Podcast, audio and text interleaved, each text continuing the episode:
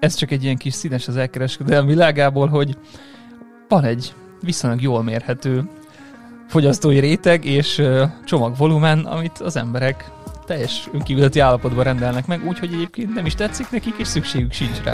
Dani, szint kell vallanunk. Hogy állunk mi ezzel a témával? a Boxi audio hírlevele. Egy kis logisztikai bulvár Schmidt Dániel gyűjtésében és tolmácsolásában. Tartsatok velünk, és fedezzétek fel az elkereskedelem és a logisztika világának érdekességeit. Sziasztok! Ez itt a Boxi hírmondójának legújabb adás egy kis kihagyás után Danival. És Istvánnal. Dani, mi az eheti penzum?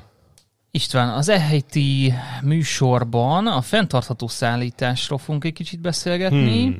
aztán uh, hozok egy hírt részeges csomagokról, és uh, megnézzük azt is, hogy mit tehetünk, hogyha a járókeretes nagymama kénytelen átvenni egy csomagot. Szokásos végére hagyott. Úgyhogy most rend, ilyen rébuszokban uh, beszélek most, és akkor majd mindjárt kiderül, hogy mit is takarnak ezek. Ugorjunk is bele. Rögtön az első egy kutatás. A Blue Yonder nevű cég egy 2022-es fenntarthatósági kutatást végzett. Ezer amerikai vásárlót kérdeztek meg. Érdekes eredmények születtek, ugyanis a tanulmány szerint a megkérdezettek 86%-a hajlandó lenne többet várni a csomagjára, ha az fenntartható módon érkezne.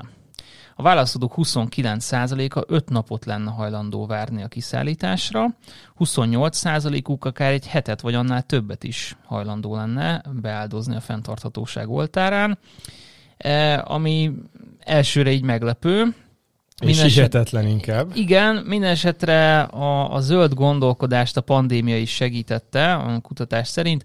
A megkérdezettek 44%-a nyilatkozott úgy, hogy a pandémia kezdete óta jobban figyel a fenntarthatóságra vásárlások alkalmával.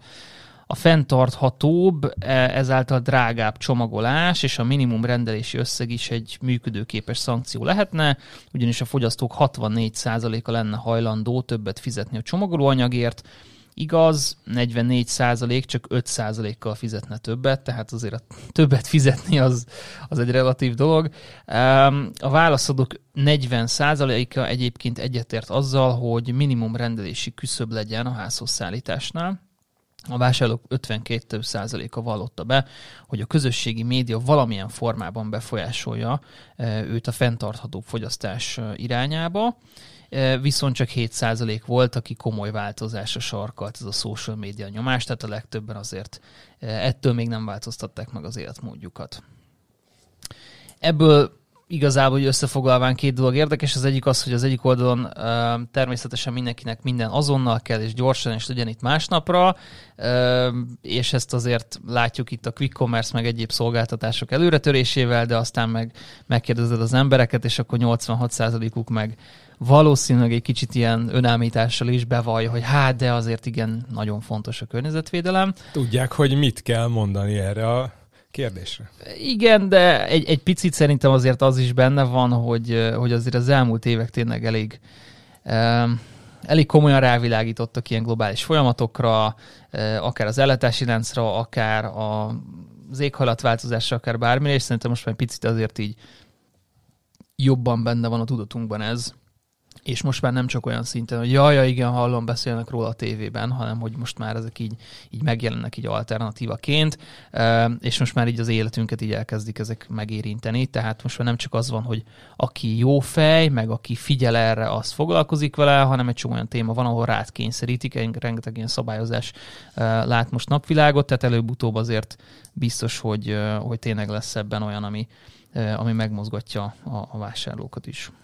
Én azért megvárnám a rekordüzemanyagárak további emelkedését, és hogy akkor hogy fognak állni a, a, ehhez a témához, nem tudom.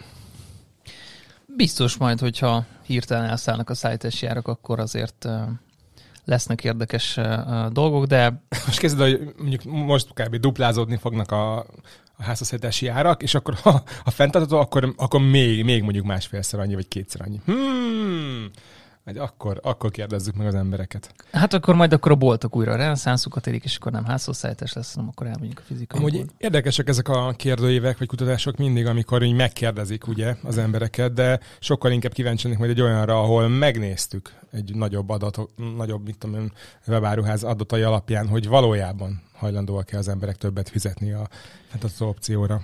Igen, meg ez mindig olyan, hogy az emberek önmaguktól még akár igazat is mondhatnak, és hajlandóak is lennének, de hogyha ezt a webshop nem ajánlja fel, akkor igazából nem tudsz mit csinálni. Úgyhogy ez, ez, ez tipikus olyan dolog, amit nem feltétlenül csak a, a vásárló. Igen, azért, hogy olyan webáruháznak az adatait kéne megvizsgálni, ahol ez, ez abszolút opció van a fenntartható ö, lehetőség, felára nyilván, és akkor megnézni, hogy akkor valójában hányan választották ezt. Jó, menjünk tovább, és ugye ígértem egy ilyen rendkívül kriptikus beharangozót a részeges csomagokról. Ez a következő hír, ez nekem kifejezetten tetszik, rendkívül viccesnek tartom. Ugyanis 10-ből 4-en rendszeresen kapunk olyan csomagot, amit nem is rendeltünk, vagy legalábbis azt gondoljuk róla, hogy nem rendeltük meg a csomagot. Hát csak kapnánk. Igen. Egy angol kutatásról van szó. Egy angol kutatásban a megkérdezettek 37%-a kap olyan csomagot, amelyről nem is tudta, hogy megrendelte. Persze, ami ki nem nyitja azt, aztán rájön, hogy a tényleg ezt rendeltem. További 15%-a megkérdezetteknek úgy nyilatkozott, hogy kapott az elmúlt évben olyan csomagot, amelyre egyáltalán nem emlékezett, hogy megrendelte, mert részeg volt a rendelés pillanatában. Tehát, hogy 10-ből több mint egy angol rendelt már részegen csomagot. A részegen rendelt termékek közül a ruha 25%-ban és a lakberendezési kiegészítők 17%-ban vezetik a listát.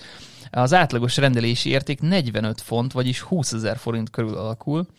A rendelők 41%-a úgy nyilatkozott, hogy a megrendelt csomagokat józan állapotban nem rendelték volna meg, mert vagy semmi szükségük rá, vagy nem is tetszik nekik valójában.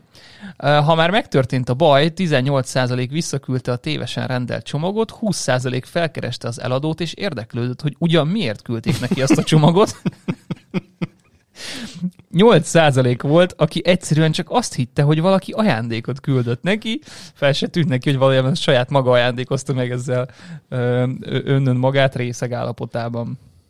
Úgyhogy ez csak egy ilyen kis színes az elkereskedelmi világából, hogy van egy viszonylag jól mérhető fogyasztói réteg és csomagvolumen, amit az emberek teljes önkívületi állapotban rendelnek meg, úgyhogy egyébként nem is tetszik nekik, és szükségük sincs rá.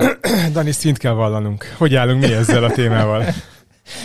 Őszintén szólva, ez nekem, nekem fura, tehát ez, hogy, hogy vannak emberek, akiknek ez, ez a hogy, hogy isznak? Nem, az hagyján, hogy, hogy ez az elsődleges, amikor, amikor isznak, hogy akkor a, nem tudom, a bánatukat online rendelésekbe folytják el. Ez nekem, ez nekem alapvetően Vagy világ megváltó ötlet. Uh, igen, az is lehet.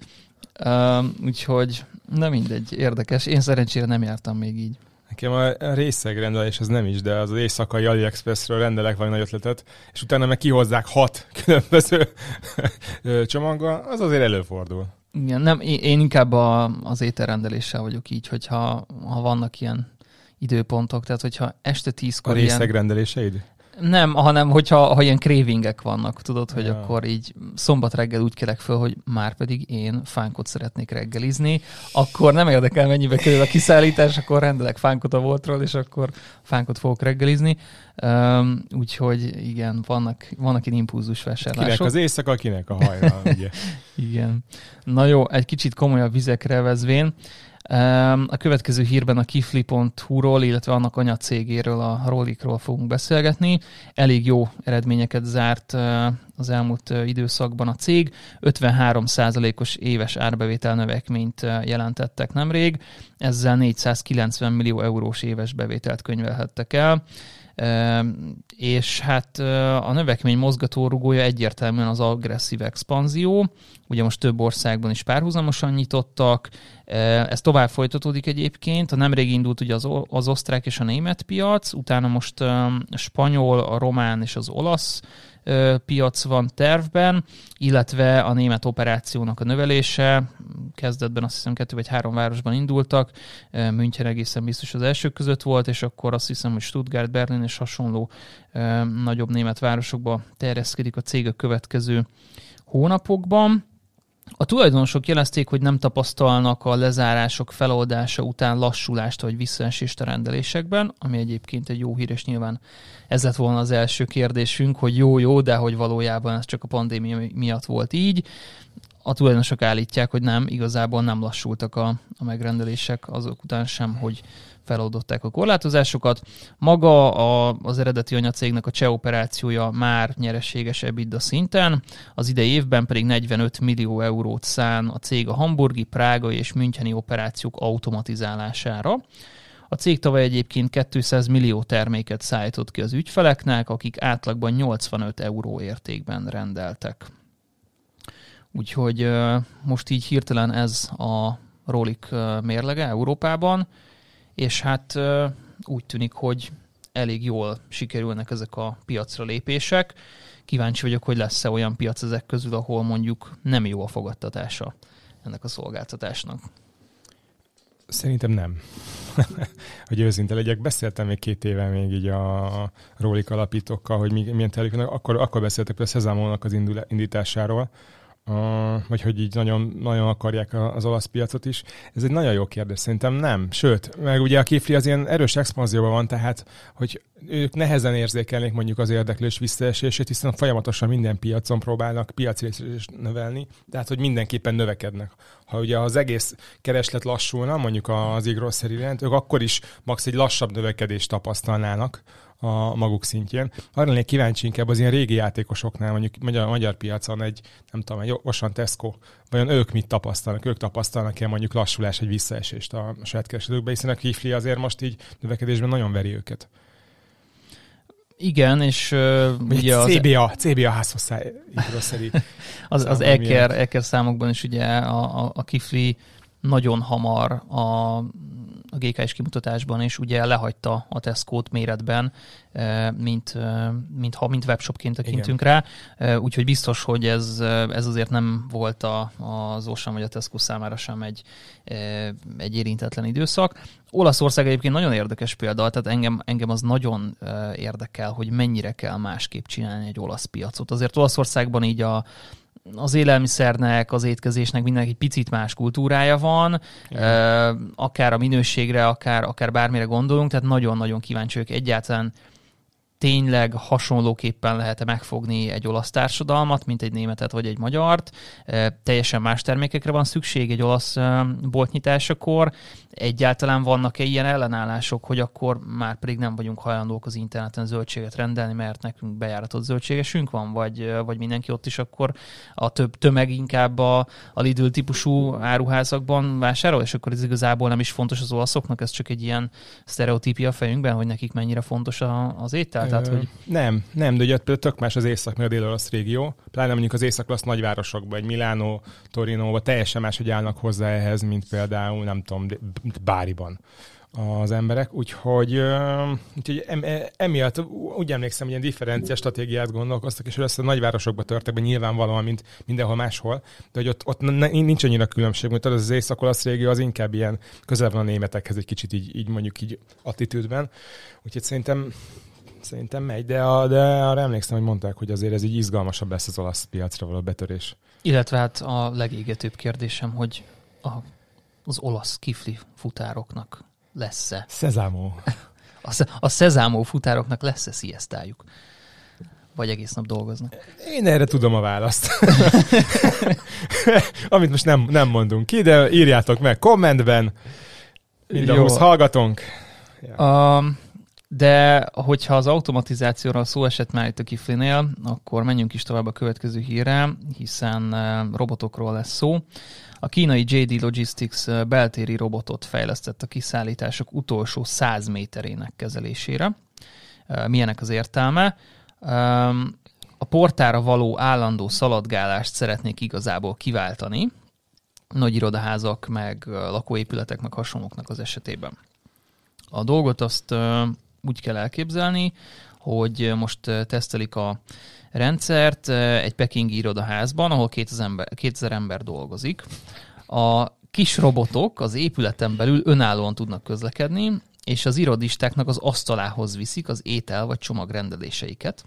A bejáratnál, lent a földszinten van egy service center, kvázi egy ilyen postázó, ahol a futárok leadják a hozott csomagokat, majd az ottani alkalmazottak megtöltik a kis robotokat, akik az adott dolgozónak az asztaláig elviszik, és hogyha odaértek, akkor egy üzenetet küldenek a dolgozónak, meg egy kódot, amivel ki tudja venni az éppen aktuális megrendelését.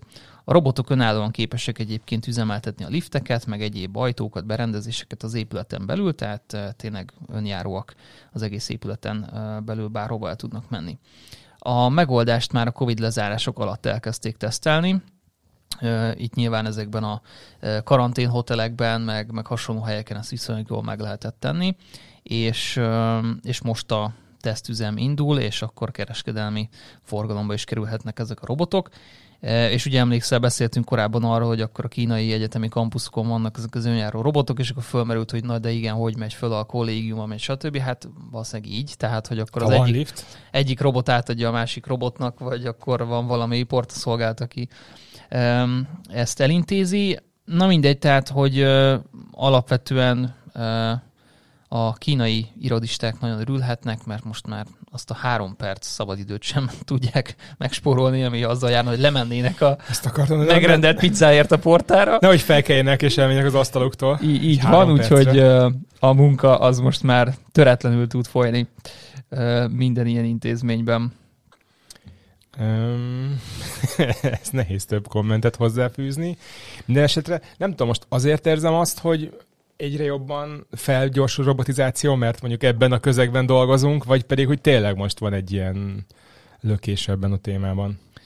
Én, én azt gondolom, hogy a, önmagában a robotizáció az, az nem igazán gyorsult érdemben, tehát magát a hardvert azt, azt eddig is szerintem tudtuk ezt a, ezt a szintet egy, egy jó pár éve, és láttuk, hogy ez van.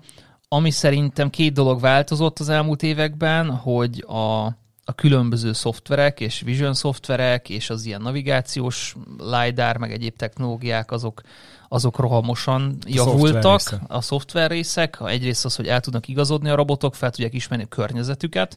Tehát ez a mesterséges intelligenciás tanuló algoritmus és, és egyebek, ezek szerintem ilyen szempontból jóval gyorsabban fejlődnek, mint ahogy azt talán gondoltuk. A másik meg az, hogy hogy egyszerűen sokkal, most most az elmúlt három évben rengeteg lehetőség volt ezeket tesztelni, mert, mert a való életben olyan szituációk adódtak, ahol ezeket tömegesen lehetett Az emberi érítkezést próbáltuk minimalizálni, és ezért a robotokat előtérbe és, helyeztük. És, és így most egy ilyen szituációban vagyunk szerintem, amikor, amikor remek lehetőségek adódtak arra, hogy ezeket teszteljük, és ezáltal hozzá kell tenni, hogy az, az elfogadottság is egy más fénybe került, ugye, tehát most nem arról van szó, hogy akkor a normál életünkben el kell magyarázni embereknek, hogy akkor ez miért jó, miért nem jó, nem kell utálni, stb., hanem belekerültünk egy ilyen, ilyen mindsetbe, amikor igazából most ez úgy, úgy valamennyire elfogadhatóbb, mint mondjuk három-négy évvel ezelőtt, mert, mert látjuk, hogy igen, vannak olyan szituációk az életben, amikor ennek tényleg van értelme. Az más kérdés, hogy most valójában van-e szükség arra, hogy az összes irodaházban mindenhol robotok mászkáljanak és vigyék oda az ételrendeléseket az embereknek, de az viszont ebből egy másik tanulság szerintem, hogy abba az irányba megy a logisztika, hogy tulajdonképpen teljes mértékben kiváltsa azokat a, a munkafolyamatokat, amik igazából teljes mértékben monotonok, vagy nagyon nagy mértékben az emberi erőforrásra vannak utalva, vagy, vagy ezt a kitettséget, amit, amit látunk, hogy igazából ezek repetitív, unalmas, és tulajdonképpen nem túl komplex munkák. Ezeket úgy tűnik, hogy ebben az iparágban azért a belátható jövőn belül lehet majd automatizálni. Tehát ha ezt most úgy nézzük, hogy akkor az robotok által automatizált központi elosztó üzemben vagy raktárban megkeletkezik az online rendelésem, amit aztán egy robot bepakol egy önvezető autóba, ami majd megáll az irodaház előtt, ahonnan majd kijön a kis robot, beviszi és fölviszi neked az emeletre. Ez nem tűnik most ezek alapján annyira lehetetlennek. Nyilván most ezt egy tesztkörnyezetben már talán meg is lehetne csinálni, és az más kérdés, hogy a való életben ezt mennyire egyszerű bevezetni, de, de hogy elméleti síkon ennek jelenleg nem, nem úgy tűnik, hogy akár egy-két éven belül is lenne technológiai gátja, hogy ezt, ezt meglépjük. és akkor az más kérdés, hogy meg akarjuk-e, vagy kell -e lépnünk, de, de az a lényeg, hogy itt az automatizáció bizonyos munkafolyamatokban, meg iparágokban azért elég magas szinteket fog elérni nagyon hamar. Jó, és hogyha a raktári automatizációnál maradunk még egy percre, akkor a következő hírrel mennék tovább. Az Amazonról szól, hiszen nem telhet úgy el hét, hogy ne lenne Amazon. Egy milliárd dolláros befektetési alapot hozott létre az Amazon, melynek elsődleges célja, hogy raktári automatizációba fektessen. A cég így kívánja tovább erősíteni a cégen belül innovációs lehetőségeket, és tekintve, hogy a jelenlegi raktár technológiai vívmányait is ugye a piacról akvirálta korábban, vélhetően ez a hozzáállás ez működni fog most is.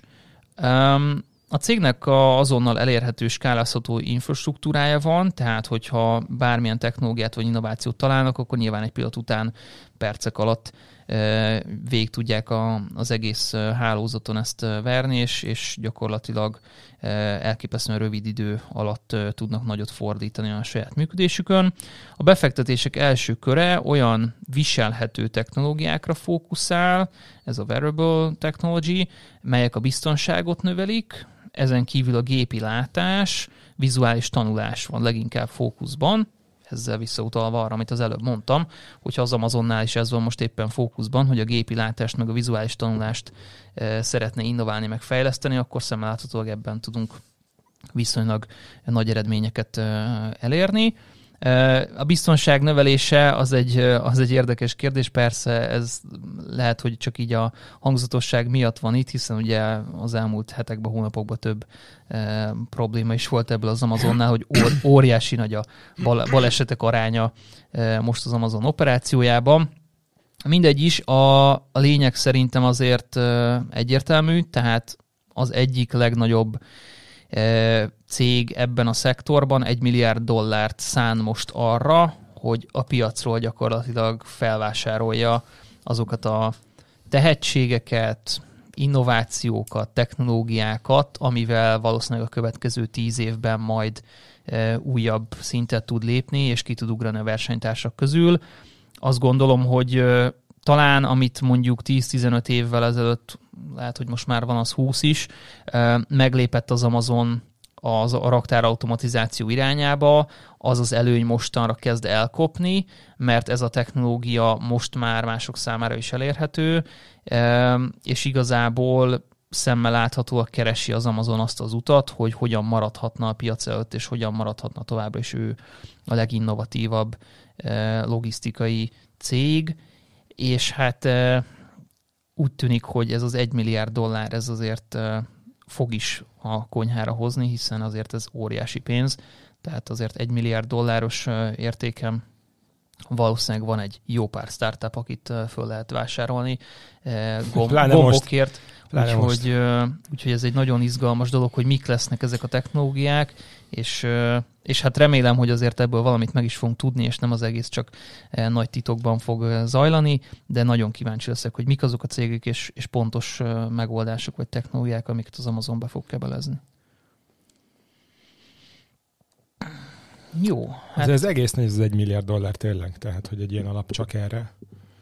Hát igen, tehát önmagában a tranzakciós értékek, amiket ugye most hallunk a világban, ezek, ezek nagyon, nagyon durva számok voltak, és ugye beszéltünk mi is egy pár hónappal ezelőtt arról, hogy a Merckx, meg, meg egyéb nagy cégek így úgy amúgy milliárd dollárokért vásárolnak fel. De azok logisztikai cégek, érted, ingatlanokkal, meg mit tudom, járművekkel, meg ilyesmi. Tehát azok, azok viszonylag nagyok voltak, nem szoftvercégek. Így van, illetve azt közben ne felejtsük el, hogy megváltozott a, a a világ helyzete, tehát, tehát most éppen, éppen egy háború van Európában, pénzügyi értelemben azért a piacok éppen zuhannak, tehát nem épp a stabilitás jellemző, tehát mindezek tükrében egyébként azt gondolom, hogy a, a tőkepiacok most inkább a biztonság irányába Igen. menekülnek, és, és azért nem várhatók ilyen úgymond spekulatív jellegű felvásárlások akkora mértékben, de, de egyrészt az Amazonnak ehhez van tőkéje, másrészt meg igazából a, jövőbeli sikerének ez a kulcsa, tehát neki ezt a fajta kockázatot még azért talán illenék is meglépni. Most még attól függetlenül is, hogy ilyen pénzügyi helyzet van a világban, ami egyébként valószínűleg javulni nem fog az idei meg a jövő évben. Tehát érdekes szituáció pénzügyi aspektusából is, és magából a, a logisztikai aspektusából is, hogy ez, ez mit eredményezhet az Amazon számára itt a közel és távoli jövőben.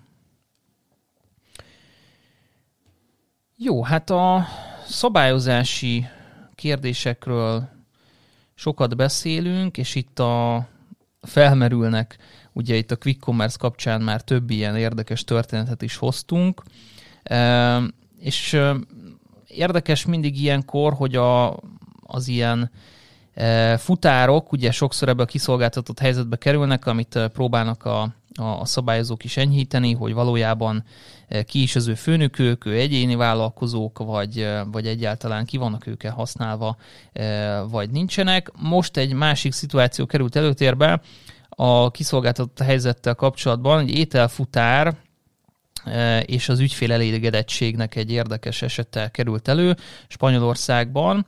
A Glovo nevű ételkiszállító cég egyik spanyol futára került két tűz közé, és ezt utána megosztotta a Twitteren, és akkor ebből lett a, a, a párbeszéd meg a, meg a botrány. Az ételrendelés mellé az ügyfél egy megjegyzést helyezett el, miszerint az ételkiszállítást érintésmentesen kéri, és ha már a futár úgyis ott van az ajtó előtt, akkor legyen kedves, vigyele a szemetet, amit oda helyezett az ajtó elé. Na most ezt persze elintézhetjük annyival, hogy a kedves usernek nem volt gyerekszobája, és illemtankönyves Spanyol? nagyon.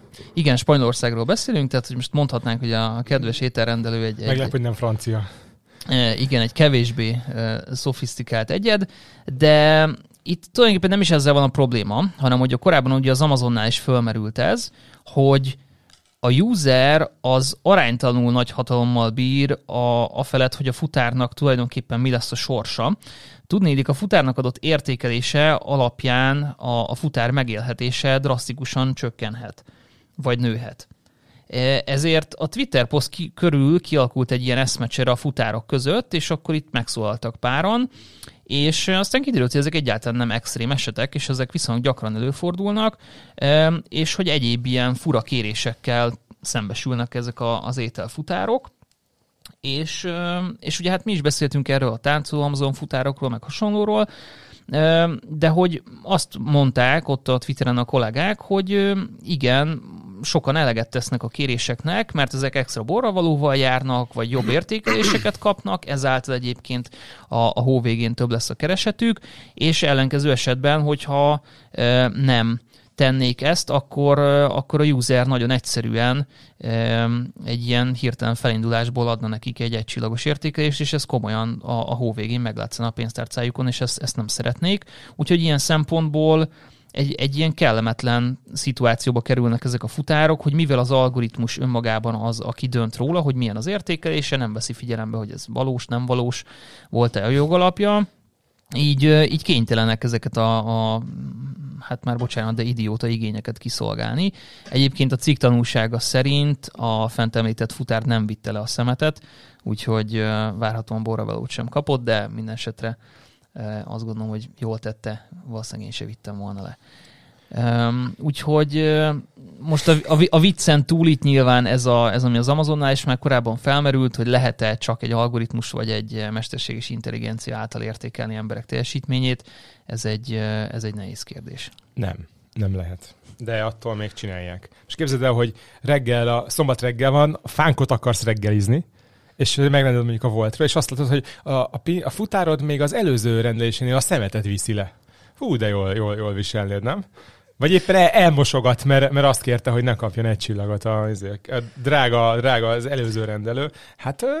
Igen, igen, és ugye hol van a hülyeségnek a határa, tehát... Nem, pont ez az, tehát, hogy a, az én értékeléseknél, hogyha ez, itt veszünk mindent, és ez, ez csak ilyen sima, egy, egy töltség, és nem történik semmi, akkor ez így nem fog működni. Tehát, hogy így, a, néznek például, és nagyon sokszor így választasz mondjuk webáruházat is hogy, hogy milyen értékelések vannak, és hogyha egytől öt csillagig mehet ez, akkor nagyon vissza lehet ezzel élni, vagy egy, egy sértődött mondjuk Magyarországon ez gyakran előfordul, hogy az heti szart, amit kapsz mondjuk a főnököttől, meg a munkahelyen, de levered mondjuk az eladókon, meg a, ahonnan rendeltél, az nem fog működni. Ezért, ezért csinálják például néhányan azt, hogy nem, nem csillagokat kell adni, például, például egy booking.com-on, miután, miután végeztél a szállással, eljöttél minden, akkor utána kérdéseket tesz fel, és arra adott válaszok alapján fog kalkulálni egy pontszámot, nem pedig egy ilyen 1-től 5 1 10 skálán kell értékelni az egészet. Úgyhogy szerintem ezen mindenképpen lesz még finomítás, de minden esetre látszik, hogy ez, ebben óriási visszaélések vannak.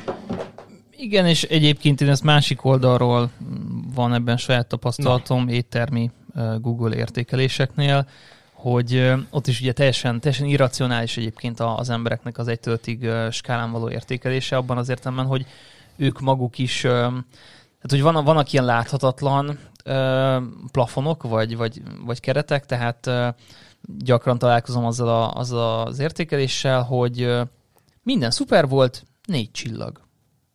Tehát, hogy vagy elfből nem akar ötöst adni, mert, mert az, az nem, ötös senki nem kaphat, vagy, vagy úgy egyáltalán, de hogy a másik, amit meg nemrég volt egy ilyen példa, hogy olyan éttermi értékelést láttam, ahol a teljesen szubjektív véleménye alapján, de még el is mondta, hogy a, az étteremmel magával, az étellel, a kiszolgálással nem volt semmi problémája, de ő neki nem tetszett az, hogy mondjuk a teraszon nem lehetett dohányozni és akkor ez, ez valójában ez része kell, hogy legyen az éttermi értékelésnek, vagy sem, és akkor ezek nyilván ilyen szempontból valóban egy nagyon torsz képet tudnak szülni, és hát az, arról meg ne beszéljünk, hogy igazából egyik futár vagy cég sem tud úgymond ezekkel értelmesen vitatkozni, vagy szembeszállni, vagy ennek a következményeit elkerülni, tehát hogy az interneten nem lehet ilyen kommentháborúkat nyerni,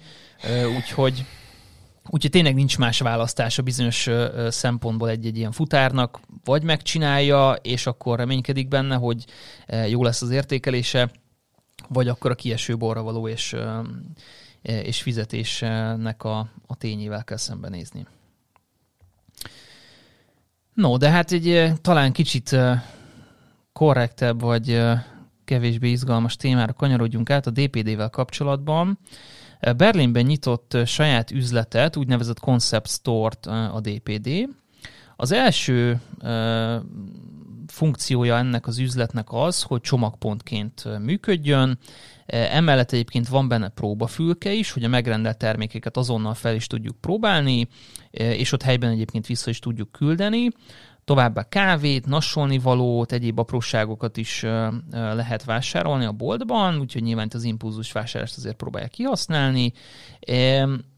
Az üzlet ugye átvételi pont, de egyébként emellett ilyen mikrodepóként is működik, hiszen innen indulnak ki a környékbeli biciklis futárok, tehát naponta kb. 300 csomagot beszállítanak mondjuk reggel a, ebbe a Concept Store-ba, és akkor innen indulnak ki a, a környékbeli biciklis futárok. Az üzletben egyébként a Storebox nevű cégnek ilyen mini raktár egységei is helyet kaptak, amiket rövid vagy hosszú távra még bérelni is lehet. Hogyha a lakásunkban már túl sok a kacat, akkor lehet bérelni ilyen egy-két négyzetméteres ilyen e, mini raktárakat. És egyébként, ahogy mondtam, a visszárunak is egy fontos kiinduló pontja, hiszen a kibontott és felpróbált termékeket ott azonnal vissza lehet küldeni, és ez azért is remek, mert az ehhez használt csomagoló és kartondobozok is ott készen vannak, tehát igazából ezzel sem kell bajlódni, és gyakorlatilag azáltal, hogy ugye a visszaküldést hogy helyben el is intézzük, már azzal is önmagában, hogy a, a kartondoboz esetleg újrahasznosításra kerül, az is egy környezetudatos hozzáállás, de természetesen az, hogy nem kell megtennie majd annak a csomagnak visszafele az útnak a nagy részét tőlünk, megint valamilyen futáron keresztül, ez is egy ilyen szempontból egy, egy zöldebb hozzáállást jelent. Úgyhogy most ezzel nyitott uh, itt Berlinben a DPD, aztán meglátják, hogy ennek milyen sikere van, és akkor vélhetően terjeszkednek tovább ezekkel a uh, pontokkal, saját üzletekkel, nem is tudom, minek nevezzük ezt. Uh, úgyhogy uh, a koncepció érdekes, az már egy másik kérdés, hogy valójában ez most uh, mi is, mi is elsősorban már, mint nem a, az ügyfél szempontjából, hanem a cégnek ez, ez egy Ez egy depó, amit így is úgy is csináltak volna, és ez egy logisztikailag indokolt ingatlan, és akkor erre ráhordani különböző szolgáltatásokat, ez egy jó üzleti döntés volt, vagy valójában ez csak a, az ügyfelek kedvéért csinálták, és akkor kérdés, hogy egyébként az impulzus vásárlásokkal és egyebekkel tudnak-e annyi pénzt termelni, hogy egyáltalán ezt megérje fenntartani. Sorsjegy. Igen, tehát, hogy nyilván az egyik, az egyik verzióban ez egy jó döntés lenne, a másik koncepció valószínűleg egy kevésbé jó üzleti modell, de, de ez, ez szerintem még itt egy ilyen pilot kapcsán a jövőben fog dőle, eldőlni, hogy ez igazából melyik is valójában.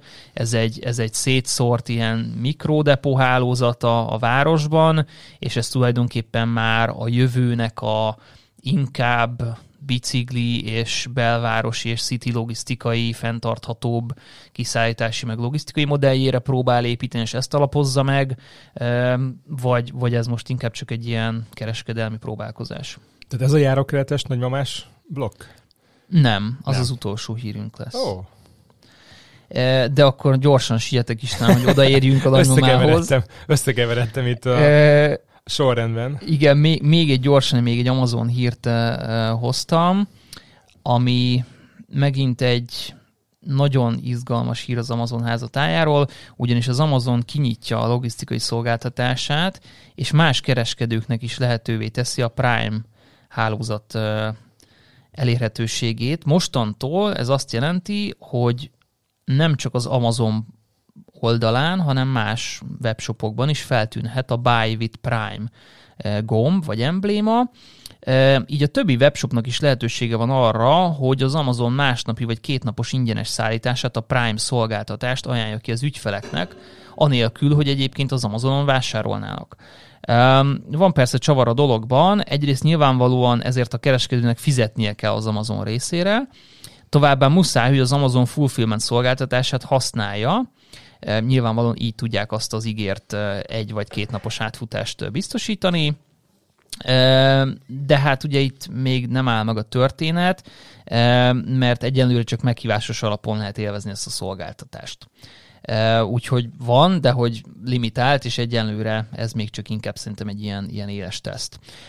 Ha pedig még mindig úgy gondoljuk, hogy ez egyébként megéri, akkor elmondanám, hogy 200 millió Prime userhez kapnak hozzáférést ezek, a, ezek az ügyfelek, tehát ez ilyen szempont nagyon jól hangzik.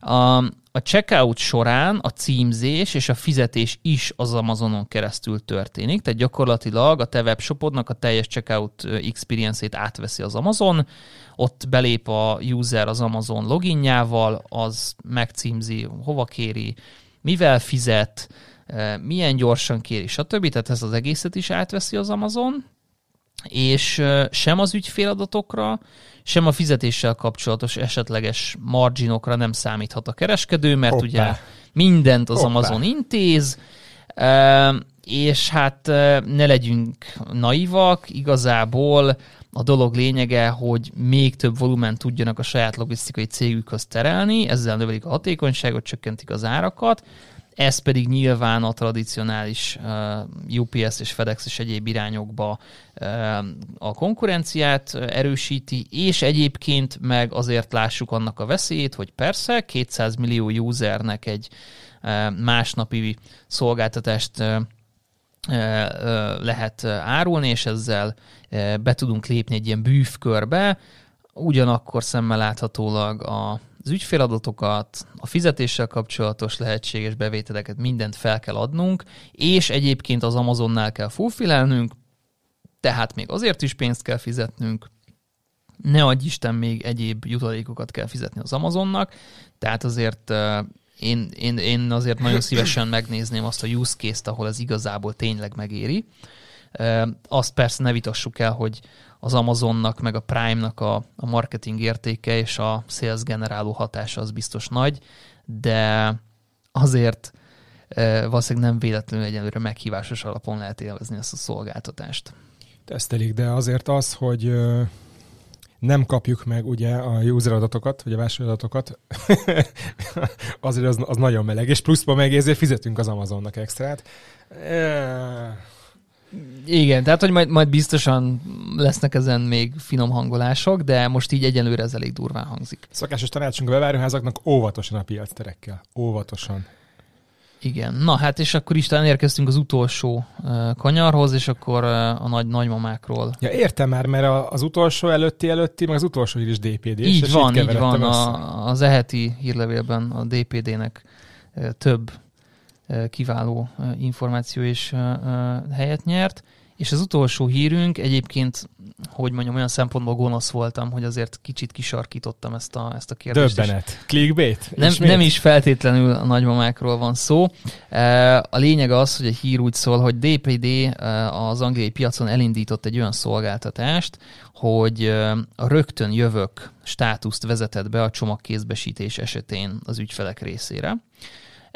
Ez gyakorlatilag a rendelkezési lehetőségeknél egy, egy opció, ezt a DPD applikációban találják az ügyfelek, ugyanúgy működik, mint a tedd oda a szomszédnak, vagy a kukák mellé helyezd el, vagy tehát ilyen, ilyen segítő jellegű, ilyen addicionális információ a, a futárok részére.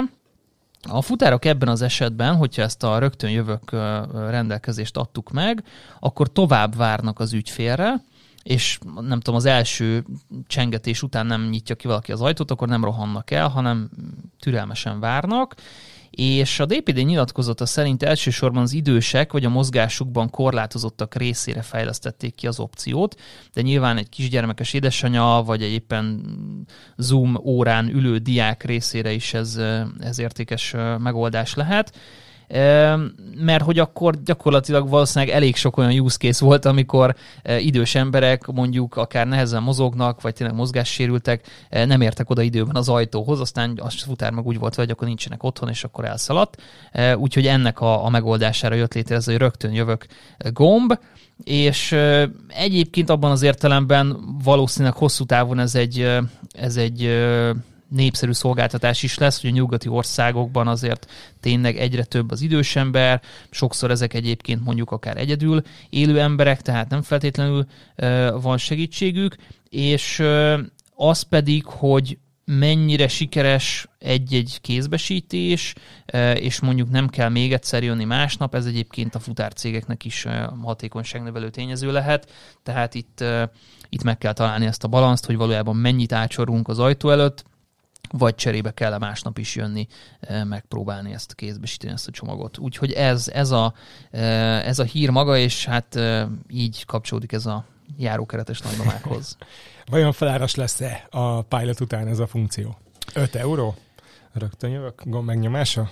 Én azt gondolom, hogy nem, mert ez egyébként egy olyan dolog, ami ami tulajdonképpen a DPD részére, vagy bármelyik futárszolgáltató részére is egy haszon lehet, ahogy mondtam. Tehát, hogyha ha elsőre sikerül kézbesíteni a csomagot, az, az gyakorlatilag egy, egy nagy költség megtakarítás. Az más kérdés, hogy mennyi az az idő, amit várok az ajtó előtt, hiszen így a napba beleférő kiszállítható csomagok száma az viszont csökken, ez meg azért valószínűleg rendszer szinten jobban fáj, úgyhogy itt valószínűleg ezt ügyesen a, a DPD-nek be kell lőnie, és ezt az adatok alapján elemezni kell, hogy tulajdonképpen belefér az, hogy még egy percet várok, de még öt perc már talán e, rontja a hatékonyságot, és igazából ez hol van ez a, ez a balansz, amit meg kell találni. Úgyhogy én azt gondolom, hogy egyébként nem kellene, hogy ez, ez első körben fizetős legyen, de persze a DPD termékmenedzserei lehet, hogy más gondolkodnak erről. Igen, itt okosan kell ezt beintegrálni. Ugye pont nem a gyárokites nagymamák a legnagyobb power userek a mobilappok terén, de hogy legalább a SMS kommunikáció, hogy rögtön jövök, írsz SMS-be, és akkor azon a rendszer ezt érzékeli, vagy valami. Szerintem ezt lehet majd finomítani, de biztos, hogy van ennek rációja. Tehát, hogy sokszor előfordul ilyen. Igen, meg hát most azzal már nem akartam viccelődni, hogy éppen WC-n vagy akkor. Ez nem vicc, várj, ez, ez, ez egyáltalán nem, nem, nem vicc, nekem sokszor volt ilyen. De hát ez már az utolsó hír az adásban, és ezt már nem, Igen, nem mond, tudom, mondanám, hogy Mesi István, de szerintem erre nem kíváncsiak a hallgatók. Úgyhogy ezzel az eheti adást be is rekeztem, és... És elmondom az adás után. Így van, én meghallgatom helyettetek is, és találkozunk jövő héten. Sziasztok! Sziasztok!